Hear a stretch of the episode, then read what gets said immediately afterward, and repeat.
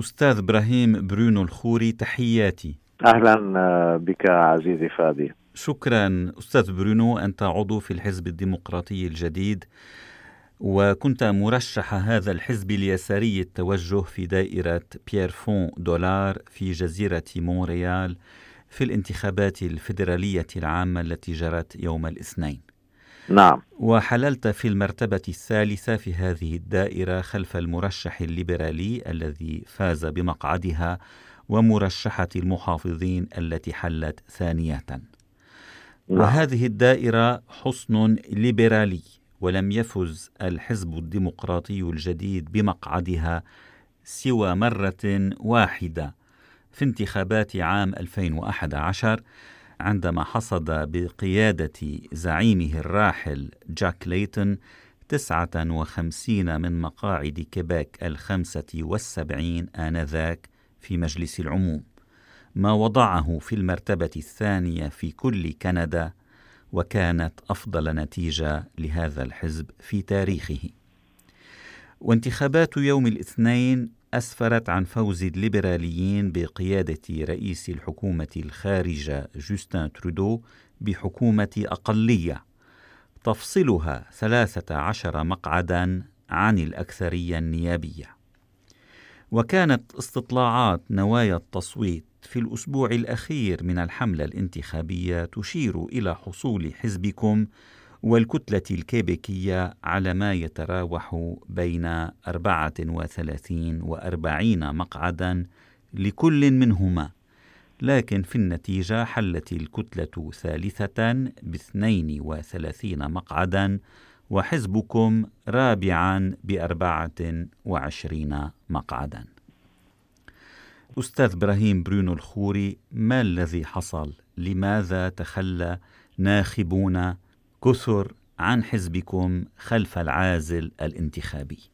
مثلما نعلم أخي العزيز أن العملية الانتخابية في هذه المرحلة لم تكن بعملية سهلة أو طبيعية إذا صح التعبير، لأن الكنديين من بعد هذه الانتخابات والنتائج التي رأيناها أن الكنديين منقسمون، وأن كل الحسابات التي جرت خلال الحملة الانتخابية لم تكن حسابات يعني سليمة مئة في المئة، وهذا ما أعطانا النتائج التي لم نكن نتوقعها، فهي بالفعل نتائج مفاجأة لجميع الأحزاب أعتقد. يعني وفي مقاطعة كيبيك كنتم يعني أن تخرجوا منها دون أي مقعد، يعني فزتم بمقعد واحد في جزيرة مونريال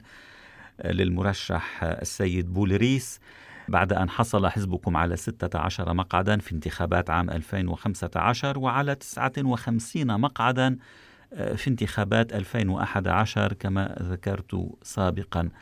آه.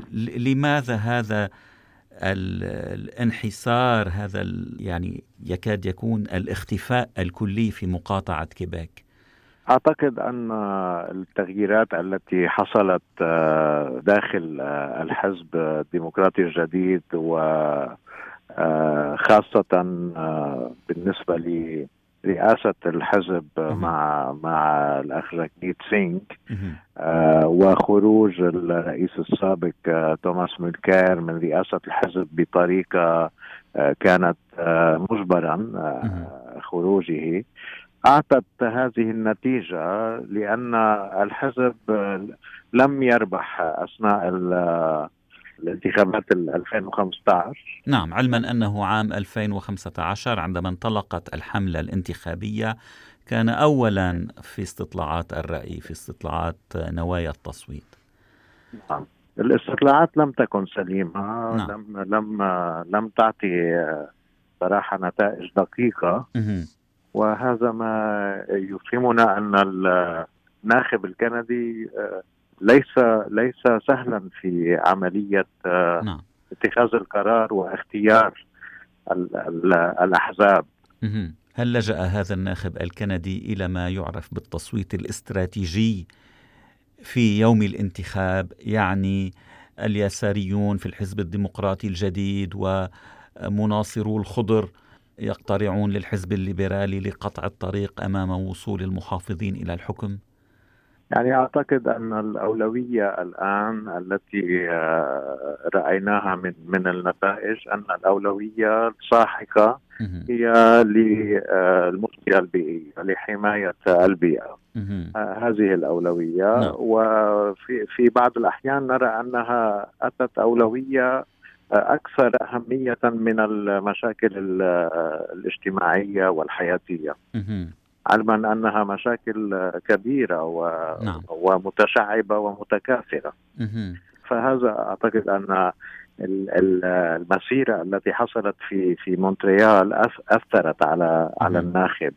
المسيرة النصف مليونية نعم. التي حصلت أثناء الحملة الانتخابية نعم. أثرت على ال... على كل الرؤية وكيفية اتخاذ القرار، وهذا ما حصل في النتائج. نعم، ولكن في مقاطعة كيبيك، يعني هل يمكن القول أن الكتلة الكيبيكية هي أكثر دفاعا عن البيئة من الحزب الديمقراطي الجديد؟ يعني في كيبيك الكتلة رفعت نتيجتها من عشرة مقاعد في انتخابات ألفين وخمسة عشر إلى اثنين وثلاثين مقعدا يوم الاثنين.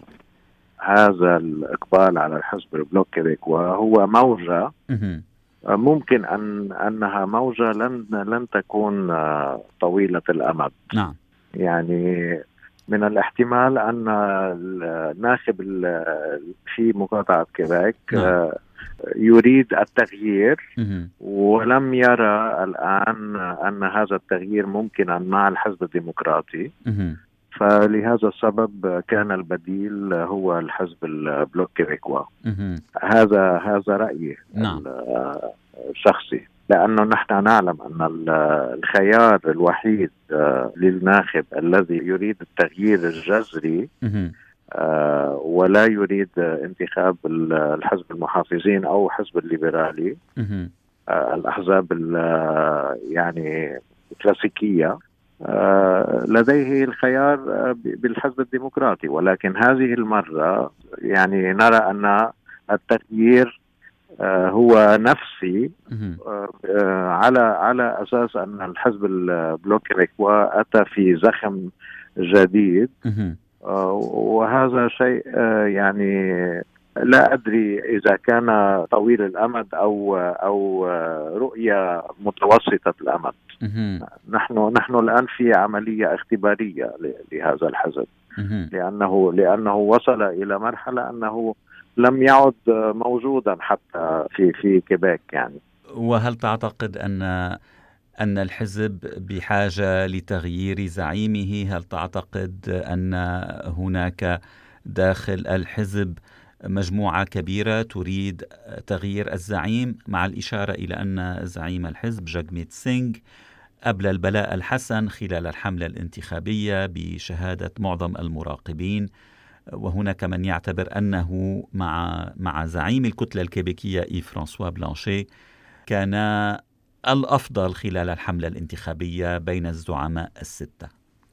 يعني أعتقد أنه من الواجب أن أن تجرى إصلاحات داخل الحزب، ليس على مستوى الرئاسة حاليا، لأن رئيس الحزب جاغميت سينغ لم لم يكن لديه الوقت الكافي لكي يحسن نعم. موقعه كرئيسا، لأنه نعم. تم انتخابه يعني في في عام ألفين وسبعة عشر نعم. عشية الانتخابات التي حصلت في ألفين وتسعة عشر، وهذه فترة عامين لا ليست كافية. نعم، ودخل مجلس العموم هذه السنة في انتخابات نعم ومؤخرا نعم. نعم في بريتش كولومبيا.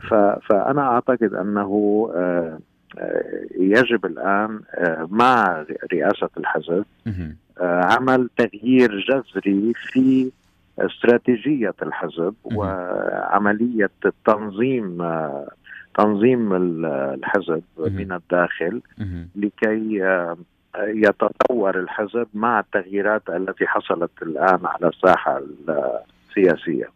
هذا ما يمكن عمله وما يوجب عمله.